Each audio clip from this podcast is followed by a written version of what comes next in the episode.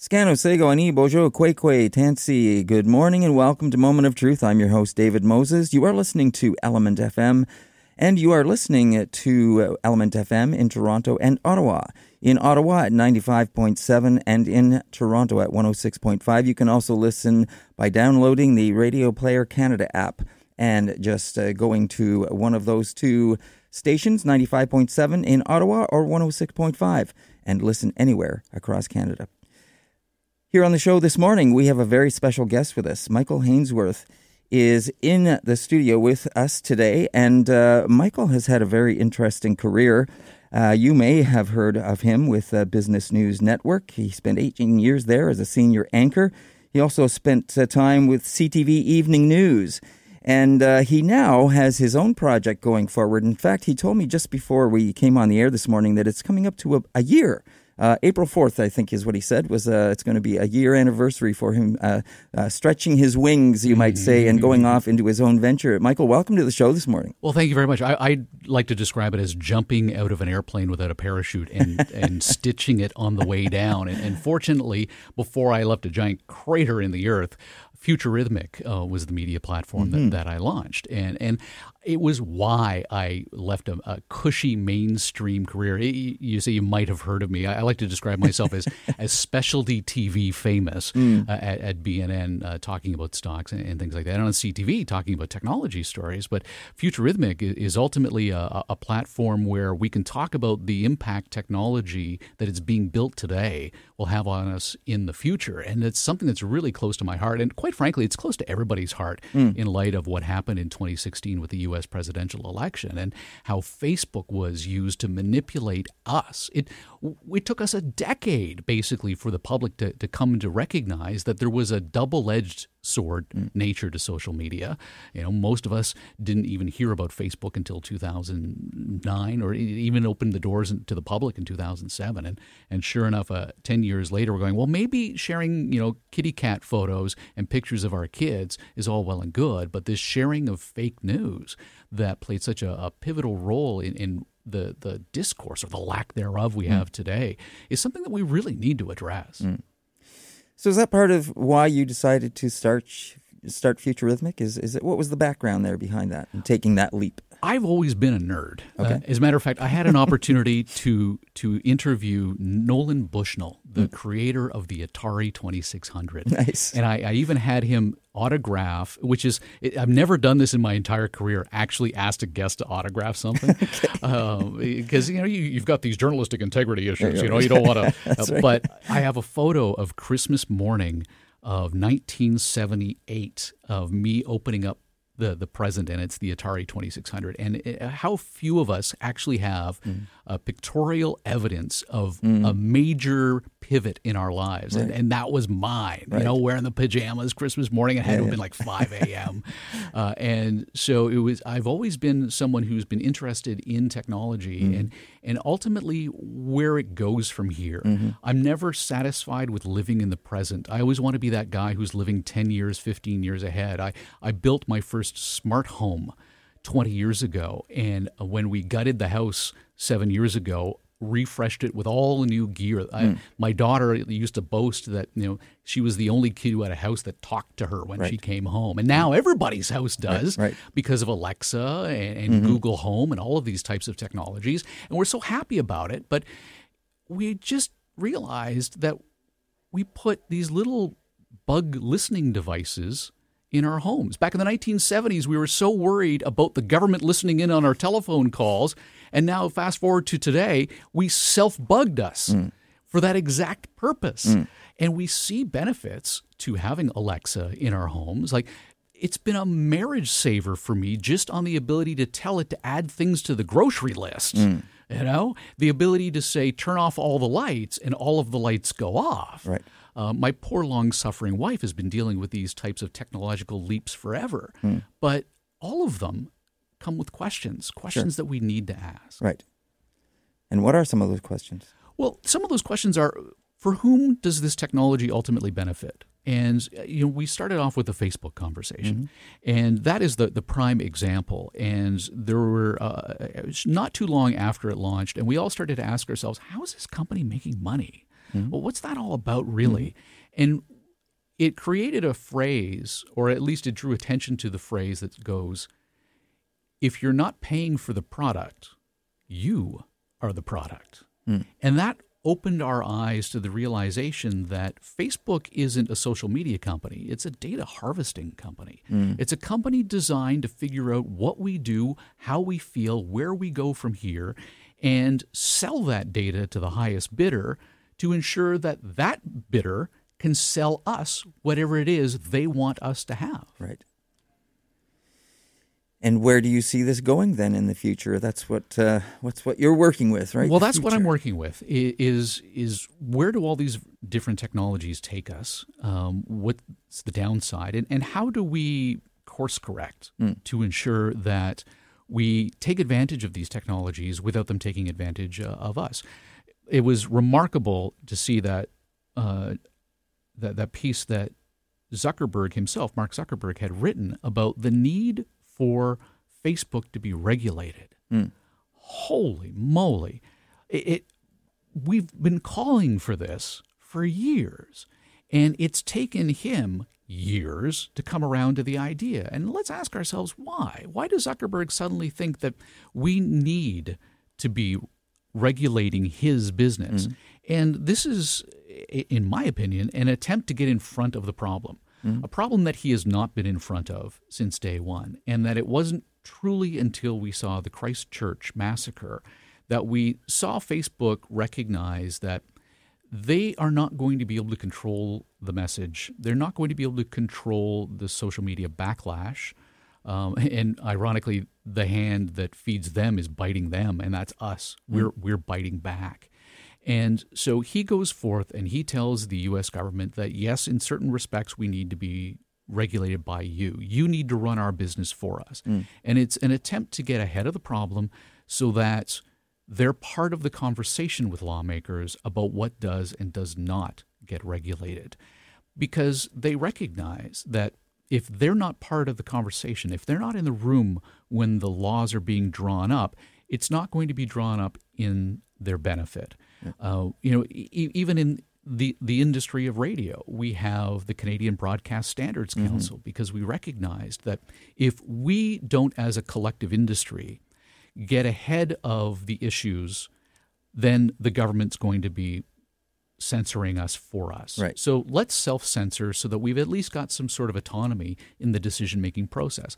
And it's the exact same situation all over again.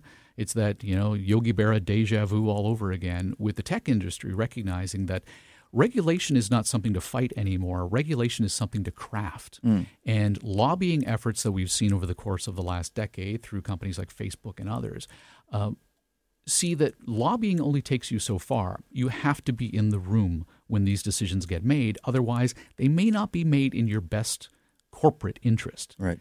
We as the public have to ask ourselves, why are we letting corporate interests drive that agenda? Mm-hmm.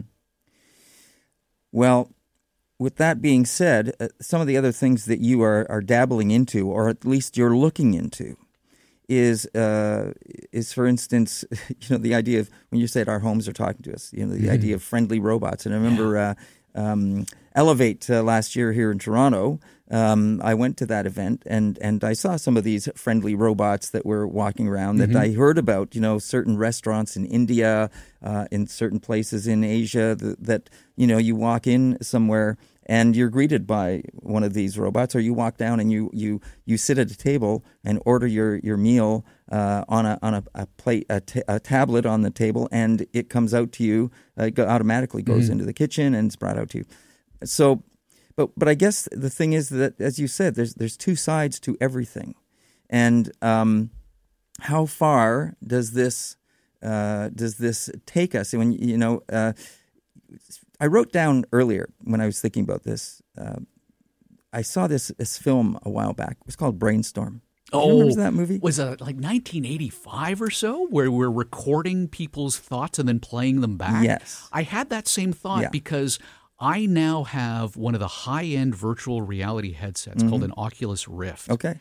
And um, there's a scene in that Christopher Walken film mm-hmm. that's just a flash, And I think we all were titillated by it back mm-hmm. in the eighties when it happened. It was a fleeting thought, and it was uh, a, an attractive young woman sitting on the lap of, of a man lying on a bed. Mm. And it was not Christopher Walken lying on the nope. bed. Somebody else recorded that moment yes. of sexuality. Yep. And then Christopher Walken gets to play that back. Mm-hmm. Um, the proliferation and the rise of virtual reality pornography mm. is something that takes us all the way back to that idea of the eighties. Mm. We, we often talk about how um, adult content drives technological advances, sure. and the V H S tape right. gets cited as the, the, the poster boy for that kind of thing. But I, I thought of exactly that movie for exactly that reason as I was going through one of those V R-oriented websites talking about these these different issues and just how incredibly powerful that's becoming. You know, and that augmented reality idea and, and where that takes us and, and where it can go. You you were mentioning earlier that uh, how anything could become a tool for, for uh, augmented reality. Mm. And uh, and I'm wondering what your thoughts are in terms of where you see augmented reality from your conversations that you've had with people, where you see this going in the near future. Um, because, you know, certainly I've heard about augmented reality and how it can be used, uh, you know, go on to the, you know, uh, capture this Q R code, it takes you somewhere, or or it can create, uh, even in within the indigenous Uh, world, there are uh, markers on trails yeah. where where uh, uh, uh, communities used to be, mm-hmm. and if you you know you scan this Q R code and bring up your your your tablet or your phone, all mm-hmm. of a sudden you can see what this community used to look like, and we don't have to imp- we don't have to have an impact on the environment. Right. It can stay in its natural form, but now you can see what it looks like or what it used to look like, and walk through it. Mm-hmm. Um, but that's holding up, and and I think that we are, as people. We're lazy. We yes. want things to become easier and easier. Obviously, we mm-hmm. see that around us all the time. So I'm wondering about how augmented augmented reality, if you if you have any insight from what you've uh, heard about from people, how is it going to become easier for us to take advantage of that? Uh, and and you know, one of the things I read about a conversation you had with someone in this in this area said that within two years, yeah. it's going to be. Within two years, almost all of us are going to be using augmented reality in mm. one way, shape, or form. That's that's a pretty bold statement. Mm. So if we unpack that, let's sort of all, first of all, parse it. When I say all of us, mm. I mean all of us who can afford a smartphone. Okay. You know, and that's really what it comes down to, mm. is augmented reality within two years is going to be something that those of us who are wealthy enough to own a little glowing rectangle in our pocket, mm-hmm. and of the seven and a half to eight billion people on the planet, there are six billion of them. Mm-hmm. So for all intents and purposes, most of us have these devices. Um, that's one point. The second point is, well, what is augmented reality? What is that technology that we are all apparently going to be using within the next twenty-four months? Well, augmented reality is a whole host of different things. Uh, you point out uh, a prime example of it, which is um, you you snap a picture of a Q R code and it takes you to a website that mm. helps you hold up your phone to a, a, a grassy field and reveal what that used to look like mm. two hundred years ago in mm-hmm. Canada. Um, that technology is going to advance even more dramatically, where you're not even going to need to snap that Q R code. You're just going to hold up your phone to that location, and mm. that app that you've already got on your mm. phone is going to do all of that for you. That's a, a very specific case use example. Uh, the one that we're most most of us are going to end up using A R for in the next two years is wayfinding. We're already using it right now in the form of you ask Google to get you from point A to point B. You mm-hmm. put your phone in your pocket and your wireless headphones as you approach that intersection, say, turn left. Right. So that is a, an augmentation of our reality. Mm. Similarly, we'll be able to hold the phones up, and we're already able to do this, and you will see the arrows point in the directions, not based upon just the G P S technology, mm. but the phone's ability to understand visually what it's looking at, what that room looks like, what that street corner looks like. And that's within the next two years, um, the kind of thing that gets b- given to us, not because we downloaded an app to make it possible, but because the manufacturers of our little glowing rectangles are going to start incorporating those technologies in as part of standard system updates, which is in part the other reason why you are going to have to buy another bloody smartphone every freaking year and a half because the technology right. is advancing so dramatically sure. and the horsepower required to pull mm. this kind of stuff off just gets that much more uh, expensive that we end up having to replace our phones because could you imagine trying to use a first-generation iPhone today? It's it's a doorstop. Mm. It's it wedge it in the crack of the door. It's mm. the only thing you can use it for now. But wait a minute. It still connects to the internet. It still accesses my email. But why am I not capable of using it? Well, because everything we're piling into our phones requires that much more power right. that even a third-generation device is no longer a viable purchase. I always advise people, and this is my little you know geek aside when it comes to upgrading your smartphone. People come to me all the time and ask me, so you're going to get the new iPhone. You're going to get the new this, the new mm. that. If you are not willing to buy that new device on the day of, stick with what you've got. Uh, I, so many people have, have said to me, oh, I'm thinking about that new iPhone, but it's too expensive. So I'm going to get the previous generation. Mm. Well, that previous generation is a year old already, just by shelf life. It's a year and a half to two years old as far as technological advancement right. is concerned. Right. And you are going to own that phone for at least two years. Mm-hmm. Unless somebody steals it, you smash it into a million pieces.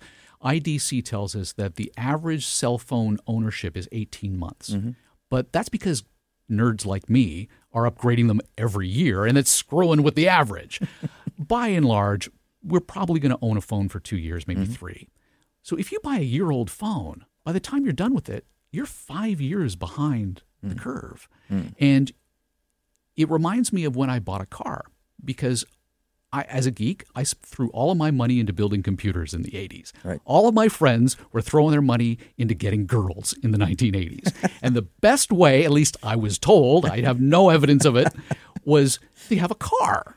And so all my friends were throwing their money into cars. I was throwing it in, into computers. And so I drive cars into the ground. I had a Honda Civic for eleven years, and when I sold it, I got blue book value for it because, first of all, those vehicles, that technology, you know, is, is rock solid. Mm. I don't know of any other manufacturer who can claim what you can get out of a Honda or even, mm. I suppose, a Toyota.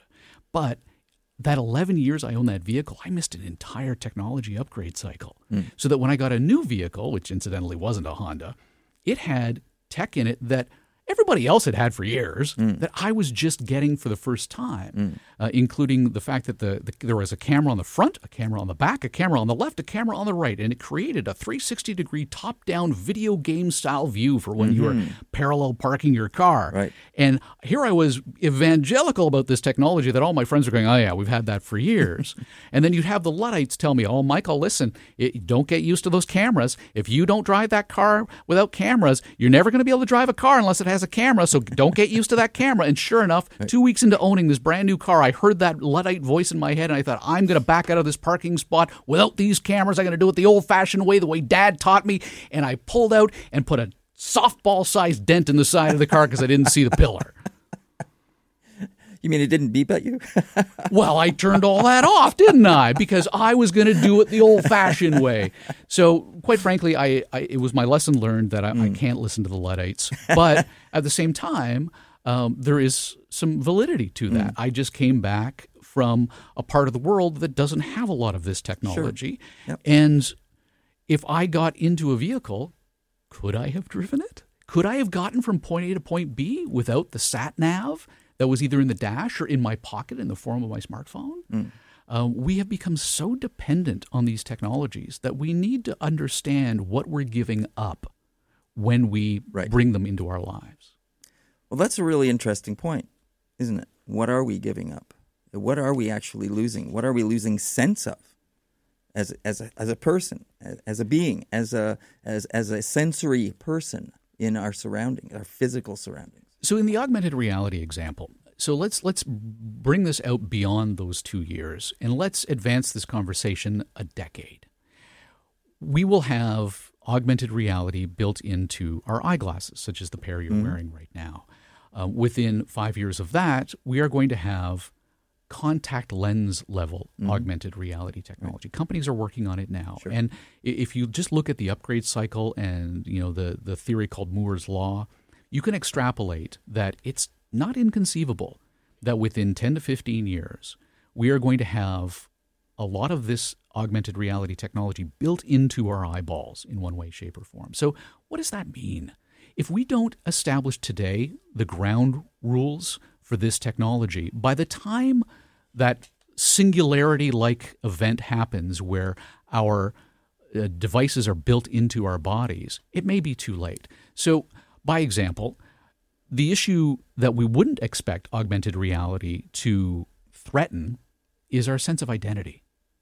But it won't be long before, if I decide that I don't like you, I can digitally edit you out of my life. Mm. Not just social media by blocking you, but by blocking you in the real world so that when you walk down the street, I just see a fuzzy outline of someone that I don't want to know. And similarly, what if that technology allows me to block me from your vision? You don't even see me walking down the street. It sounds science fiction and far-fetched, but these are the realities that we will have if we don't address what the impact of this technology is going to have on us today. It sounds very much like either a a movie or a series I've watched recently. Right. Black Mirror yeah. addressed this uh, right. very well insofar right. as everybody had a social yeah. uh, number right. associated yeah, with right. them. And, you know, art follows mm. life, or life follows yep. art in yep. this case, because in China right now, authorities in Beijing have exactly that. They have augmented reality uh, goggles that mm. they wear mm. as part of their uniform. And it is directly talking to the cloud, as it were, about every person that is seen, and it pops up over that person whether or not they're wanted, which sounds like a really valuable technology to have, but it also addresses a whole bunch of other things about who that person is. Sure. And so maybe that person has spoken out against the state at some point, mm. and so their score is a little bit lower. Now, what if the opinion of that particular police officer in Beijing is very far right, mm. and the views of the person they're looking at are far left, and that person litters? Well, most of us are going to turn a blind eye to somebody throwing a bubblegum wrapper on the floor, but maybe that cop isn't. And now we've got that person harassed, not because it's against the law to litter in a manner that is worthy of being thrown to the ground and handcuffed and carried away, but f- maybe it does. Maybe this is the world that we have. We have to set the ground rules for this type of technology before it gets out of hand. And in states like China, where the government is all-seeing and all-powerful, they're not going to have the ability to have the conversations that we in the Western world have now. We have to have these conversations now before it's too late. Well, that sounds like a good spot for us to pause and uh, uh, take a break here on Element F M. We're going to uh, come back and talk with Michael Hainsworth right after this on Element F M. We're back on Moment of Truth and Element F M. I'm your host, David Moses. Our guest today is Michael Hainsworth. And uh, when I introduced him at the top of the hour, I, w- I was partially being coy when I, I said you might have heard from him or, or of, of him. Uh, he's been around uh, a long time in the industry, working with uh, the Business News Network as well as uh, C T V Evening News. Uh, Michael, it's real, a real pleasure to have you on and, and talk about some of the stuff you're doing now with your with your new endeavor, uh, Futurithmic, which I love the name, by the way. It reminds me of Eurythmics. And, you know. Yeah, yeah. It's a portmanteau of future and algorithm mm. because algorithms are going to be one of those defining technologies of the next twenty-five to fifty years, mm. quite frankly, uh, as far as their im- importance. There are a bunch of key technologies that are almost sleeper technologies that, by and large, we don't think about on a day-to-day basis. Uh, algorithms are, are, are one of them. Uh, other types of technologies that we don't really think about that are going to completely change the way we live. five G. Fifth generation wireless mm. is, as far as I'm concerned, one of the most defining technologies of the next two decades. And that's uh, – pe- people aren't even really aware of what it is or why it's important. And when we talk about why it's important, the usual explanation is, well, for example, a high-definition movie you would download onto your phone today would take about four and a half minutes to download.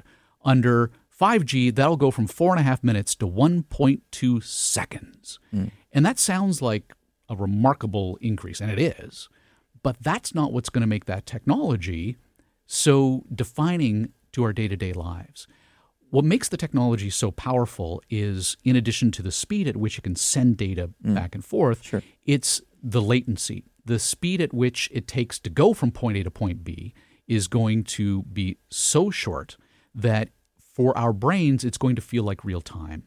Um, by example, when I talked to the head of global markets at Intel about autonomous vehicles, he believes autonomous vehicles will consume six terabytes of data every single day. And that's because when we go from level one cars, which is a standard vehicle today, to level five, which is it doesn't even have a steering wheel or pedals, mm. in the interim, we are going to see over the next five to ten years the fact that our smart cars, our self-driving cars, are not going to know how to handle every single situation. Sure. But instead of turning to you, instead of going, beep, beep, you need to figure out what to do about this, we're going to have a similar scenario to what we see with the U S military drone program. Guys sitting in trailers mm. in right. Arizona, right. flying planes on the other side of the planet. Okay. Yep. It's the same sort of thing. When we hit the level four point where we just get in a car, tell us where, tell it where we want to go, and then stop thinking about it, there will be times where the vehicle won't know what to do. But instead of asking you to deal with it, it's going to turn it over to a guy sitting in a bunker somewhere. And the only way you can do that when you're traveling one hundred kilometers an hour on a highway is if that video feed is real time. Sure. Not delayed two seconds. Because yep. two seconds is the difference between life and death. Of course. So that's one example. The other example of how fifth generation wireless is going to change our lives is that the tower that we have outside today handling fourth generation only handles, say, a thousand simultaneous users. Mm. You're going to have tens and hundreds of thousands of simultaneous devices accessing that single tower at any given moment. So the sheer volume that you can throw at that tower is going to be so much greater. And the reason why it's going to be needed is because of this thing called the Internet of Things. Everything mm-hmm. is going to be connected to the Internet. Not right. the Internet as we know it, World Wide Web type nonsense, but sensors for the climate control in this room are ultimately going to be connected via five G. And they're going to be incredibly low power because you don't want to be replacing nine-volt batteries every three months or every six months like you do with your smoke detector. Mm-hmm. This is going to be a device that sits there, doesn't do anything until it needs to do something, and then it's going to send off a burst of data and then basically shut itself into low power mode again. Mm. You'll never have to replace the batteries in those devices. And it's not just climate control, but it's a whole host of other things as well that are going to govern our lives. If you've got an occupancy sensor in this room, as, which is different than a motion sensor, the, which we right. have today, mm-hmm. we're going to be able to keep track of where all of us are in real time, in addition to where our smartphones are and all that kind of stuff. And five G is going to make all of that kind of stuff possible in ways that we can only begin to figure out. And it'll take ten, ten years from now, you and I will be having this conversation again mm-hmm. in whatever variation of this studio exists. Uh, who knows? By that point, it may all just be mind to mind, you know, with with our, our phones embedded in our, our, our brains. But ultimately, we're going to figure out that there are some real positives to mm. everything always being connected. And there sure. are going to be a bunch of negatives as of well. Course. You know, when you were saying that, um, I, I thought of, uh, I, I read a book a while back, uh, Future Future Focus, Future Forward. Yep. And it talked about um, Africa and how they've sort of leaped over the whole Uh, infrastructure idea, right, of the old telephone system. Exactly, right. And and I'm just wondering, um, you know, I mean, that to me seems like a benefit that you don't have to set up a lot of that stuff and it's moving those things forward. I bring that back here to to the Canadian North mm. and trying to, you know, establish that kind of infrastructure or making that leap so that we have that kind of infrastructure. We were talking about that a little bit off the air before with the show. Mm. Um, Do you see this this five G being able to help uh, move that kind of infrastructure forward faster? I would like to be optimistic about that, but I'm not. Uh, part of that conversation we had before we started the program was that quote from William Gibson, mm. which is, "The future is here. Right. It's just not evenly distributed." Yes. And if you go far enough north in Ontario, for example, uh, it feels like you're going back in time. Mm. Your L T E on your phone switches from L T E to three G. Right. And suddenly you're like, well, what's the point of doing anything if it's only three G? Yeah. Whereas there was a time when three G, when you saw that on your phone, going back to that conversation about the original iPhone, for mm. example, Um, you were thrilled about that. One of the problems with fifth-generation wireless technology is that while it's capable of transmitting and receiving an incredible amount of data at incredibly high speeds with very short latencies, is that it requires the infrastructure to be built out that much more than we've already got. All right. The sure. the the towers, the antennas, as it were, don't can't be every few kilometers. They have to be every few hundred feet. Ah. By and large. And so that means that cities like Toronto and Ottawa will be the first to benefit from mm-hmm. this high-speed sure. connection.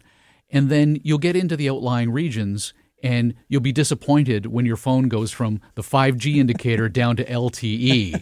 Uh, and then you go further afield to that, and mm. you get up into the far north. And you ask yourself, why on earth would any of the telecommunication companies in this country invest the money into putting these towers every X number of hundreds mm. of feet when the A R P U, your average revenue per user, is going to fall through the floor? Mm. So there's a business case that can't be made for wiring up the far north, which I think is why it's critical that, as we saw in the last federal budget, the twenty nineteen federal budget, eight billion dollars set aside for Indigenous peoples in this country. A portion of that needs to be carved out for technology. Mm. We often we see this in Toronto, and I suppose to a similar degree in Ottawa. A panhandler sitting on the sidewalk, maybe he's got his dog sitting there. Mm-hmm. And there was a time when you go, "Oh yeah, why am I going to give that guy money? He's got a dog." And then twenty-first century version is the dog isn't sitting there. The guy's sitting there on his iPhone. You're like, well, why would I give my hard-earned money to some punk-ass kid sitting there with a smartphone begging for change? That doesn't tell us something about the kid who's begging for change. That tells us something about the nature of that technology. The smartphone is not a luxury. If you want to succeed in society today, you have to be connected. You have to be always on. You have to be accessible. And that goes forward into our Indigenous communities as well and into the far north. We need to ensure that everybody's got the ability to do what I can do sitting in downtown Toronto in a cafe. Mm. Um, because who knows where our next data scientist is going to come from. The next medical scientist who's going to cure cancer is going to come from. Mm. Everybody needs a level playing field to ensure that we as a society, and, and not just as a Western society, but let's let's make it jingoistic. Let's make it about Canada. If Canada wants to maintain and build its lead on the world stage in a variety of technologies that will define our future, everybody needs a chance to participate in that.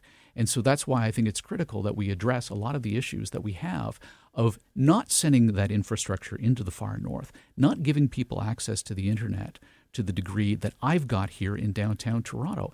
It's like going back in time. You hit a certain point, the further north you go, that suddenly it's nineteen ninety-six. Mm. That's unacceptable. Mm. Yeah, we had someone actually on the show here talking about uh, heading north. They were up north, and they got lost. They weren't that far north, uh, but they had ended up uh, off off the grid, you might say. They were mm. following their car G P S system and, and ended up somewhere that they didn't know where they were, and it wasn't the right road.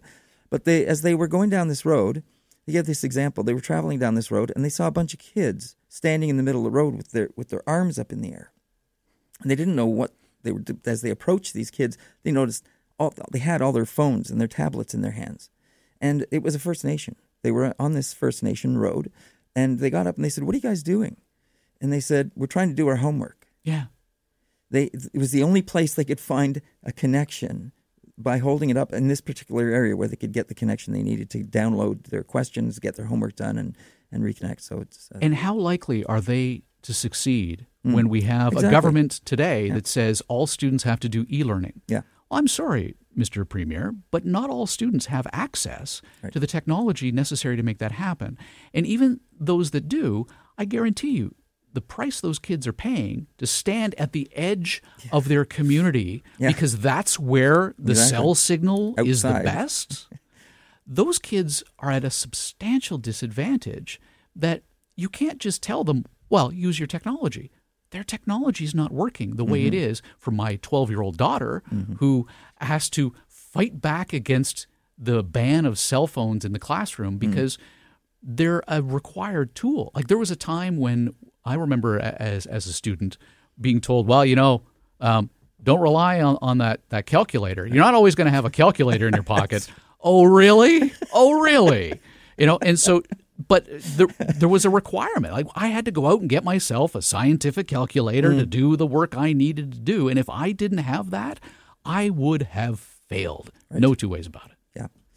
Yeah. Uh, good, good points to, to make. Now, um, one of the other things uh, from your, your own uh, work Uh, that you've done over time working in the, the business world, you deal crunching numbers and mm. talking about the stock exchange and, and all those kind of things.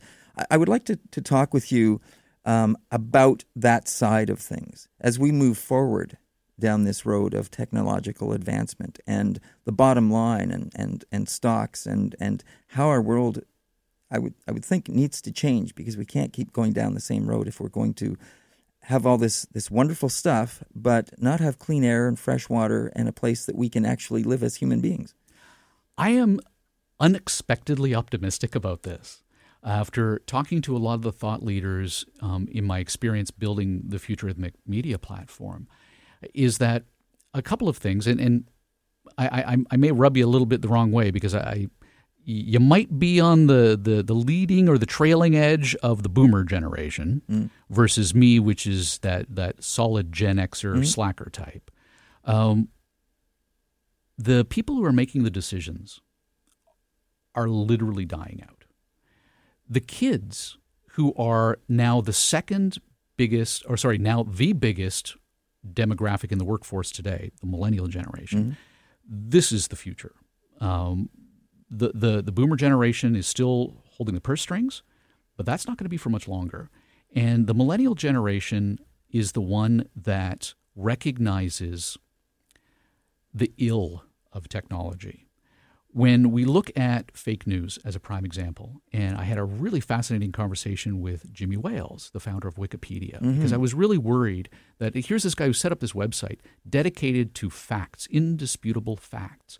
And, and are you worried about the future? And surprisingly, he was optimistic. And that sort of helped inform my opinion on the matter, which is when it comes to fake news, by example, the boomer generation was four times more likely to share fake news than a millennial, which is a remarkable thing considering mm. the boomer generation was the one that told me video games and T V was going to make me violent and extremist. And it turned out that it was the boomer generation that ended up being violent and extremist about certain issues of the day, if you don't mind me saying. Um, the millennials get it in a way that much of the population does not. And so there's going to be an aging out component mm-hmm. to this fake news issue. Mm-hmm. But it doesn't mean we can be complacent. We have to address these issues now. And this is, while I as a Gen Xer built the internet as we know it today, the millennials will be the one that will uh, that, that grew up in it. Um, I remember life before it, whereas a millennial has never known life without right. it. it. It's sort of like how I feel about microwave ovens. Mm-hmm. You know, I can't yeah. remember a time before a microwave oven. Right. Um, the kids today can't remember a time before the ability to go online right. and look something up. Yep.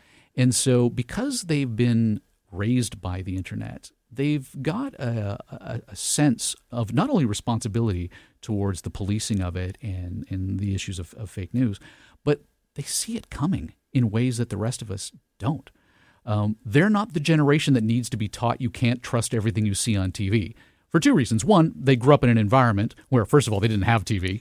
Um, you know, this whole thing about cord cutting and the mainstream media saying cord cutting is not a problem. You're dealing with a generation that never had a cord to cut right, in the first place. Right. Yeah. Um, but ultimately, they have an understanding about the nature of this technology in ways that the people who are making the rules today do not. That's a good point to make. Uh, my fourteen-year-old daughter is, uh, is an example of exactly what you're talking about, so I, I can readily understand that. We have to take a pause.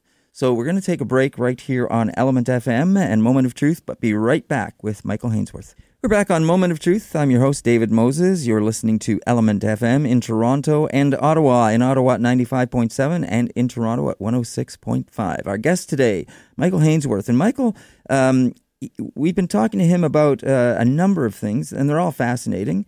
Uh, I find it, it very interesting. His his new project, which he left mainstream me- media to go into, is Futurithmic. And uh, Michael, you know, I, I'd like to uh, sort of get your sense of, of some of the things that you've been covering, because there's a lot of stuff on here that I that I've looked at, that I've seen, that you're you're you've got yourself dabbling into, and you know, some of the some, technology, politics, you know, economics. Mm. And the research behind the, all of the technology that's going on.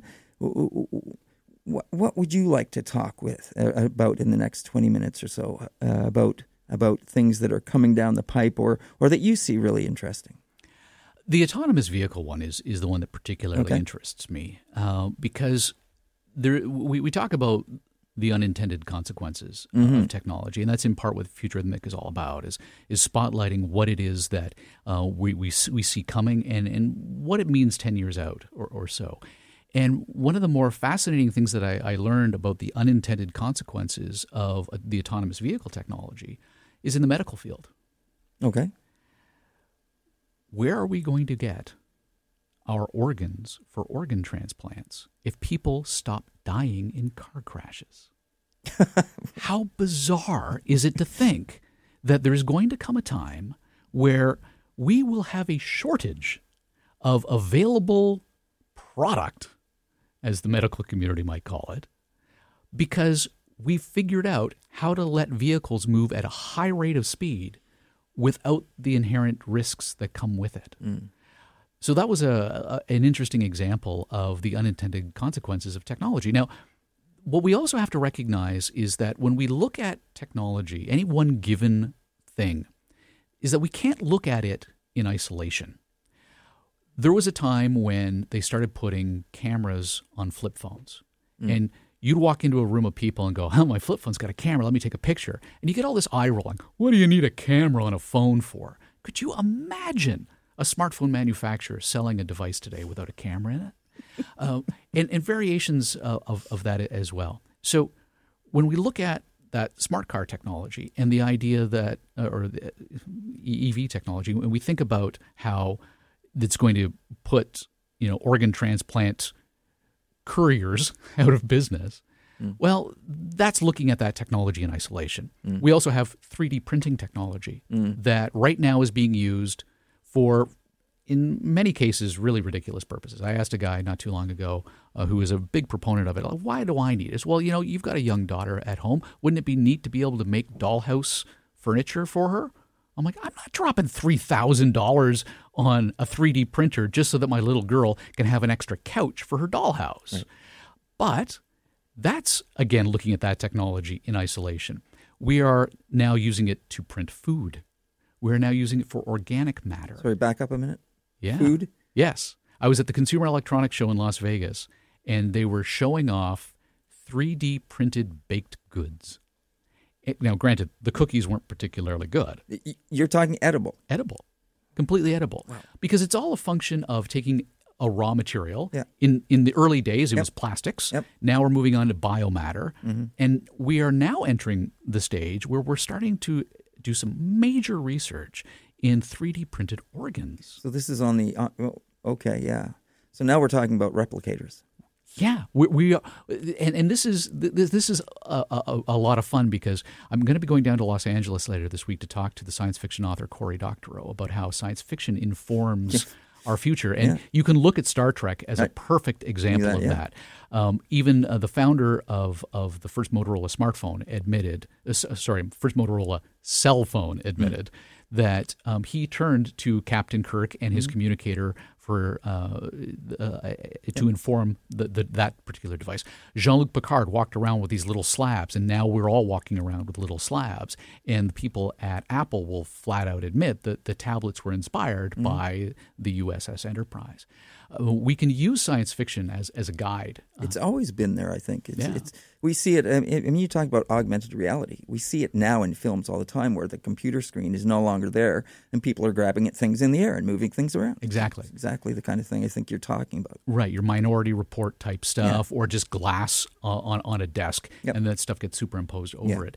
We we have to start looking at technology not only as what does this mean for us a decade out? What does this mean twenty years out?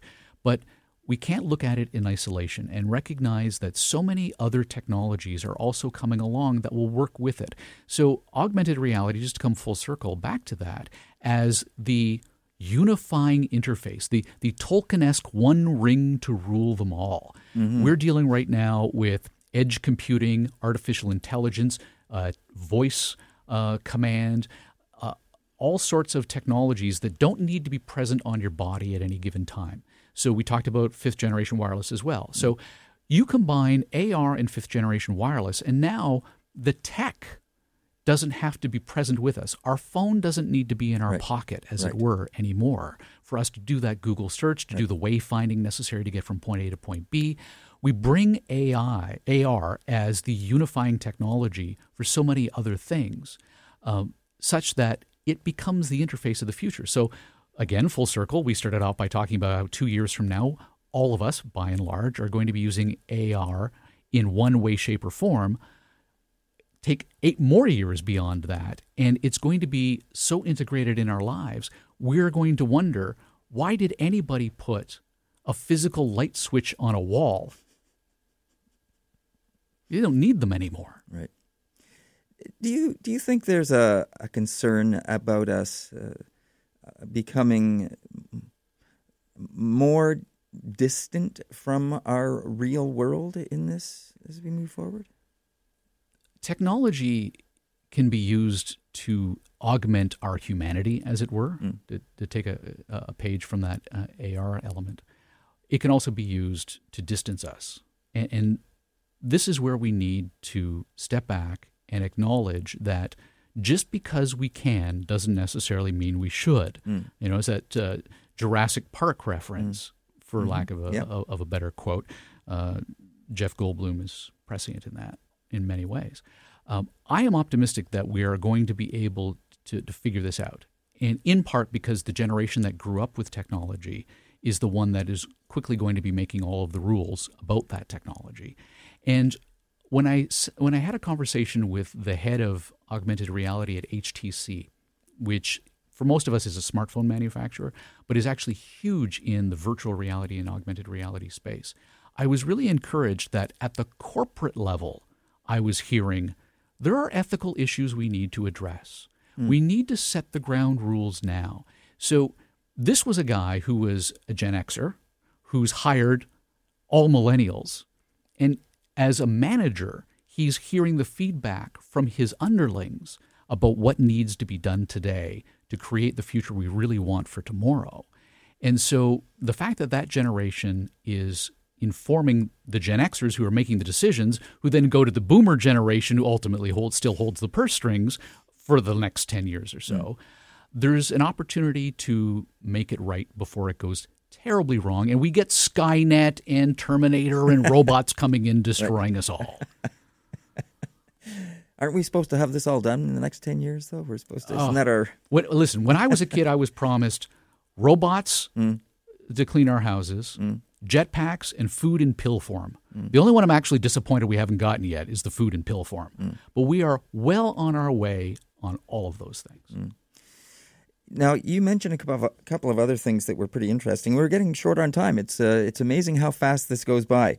But, you know, you mentioned uh, these three D printers, and, yeah. you know, you mentioned car accidents and mm-hmm. how uh, where are we going to get, you know, get those things from if, if we are have these vehicles that are safer and we don't have the, the amount of accidents and et cetera, et cetera. There's also the other side of that is that will mean more people will be on the planet mm. because of fewer accidents. But the idea of of creating Uh, and, and manufacturing body parts through three D printer process. That's that's a pretty interesting idea. I mean, that's a wow. Well, you, you were asking earlier about my Bay Street experience. Mm-hmm. Well, let's let's extrapolate based upon that. Um, When we were growing up as Gen Xers and Boomers, we were taught a basic mathematical formula for investing for your retirement. Mm-hmm. Um, the idea being is that by the time you hit sixty-five, you had X number of dollars in the bank mm. to maintain the lifestyle to which you had become accustomed. Right. Well, we're throwing that all out now yeah. because we have to, because we're living longer mm. through medical advances that we see, medical advances we don't see, social changes, um, something as simple as smoking mm. and um, how that's become something you look down upon as a society, not support. Like back in the olden days when doctors in commercials were touting the benefits of menthol cigarettes. So we, we find ourselves in a, in a scenario where we got to ask ourselves, where does that technology lead? Mm. Um, the the ability to replicate parts for our bodies means we are going to live longer. And it means we need to change the way we think about our work life. You know, the C D Howe Institute, the big think tank here in Toronto, has been banging on Ottawa's door saying, you need to raise the age where we qualify for old age security from sixty-five, mm-hmm. because there are going to be so many more of us living so much longer that we need to ensure that that social safety net exists for all of us down the road. How is it going to exist right. if we don't deal with that now? Right. So I want to thank you for coming in today. I want to leave with one of the choices of songs that you actually picked. Um, uh, which one? Well, you actually have two that I thought were pretty good picks. Um, but I thought Blinded by Science is a, is, is a pretty good song by Thomas Dolby. And uh, if we have time, maybe we'll we'll get on to the next one, but I don't think so. But listen, you know, I really hope that you are uh, your hopeful future that you have, uh, that millennials uh, can unite and actually rise above um, the ability to to look at the whole, the big picture, the benefit of the big picture rather than individuals or what's in it for me. And and to say, we have to make this choice because we need to do this for our children and our and this planet we live on. I hope you're right about that. Well, I think I am, because your technical director, Andrew, is a millennial, and he's been grinning ear to ear this entire conversation. So maybe we've actually got something done right here. All right. Well, with that, let's listen to Thomas Dolby and Blinded by Science. Thanks for coming in. Thank you.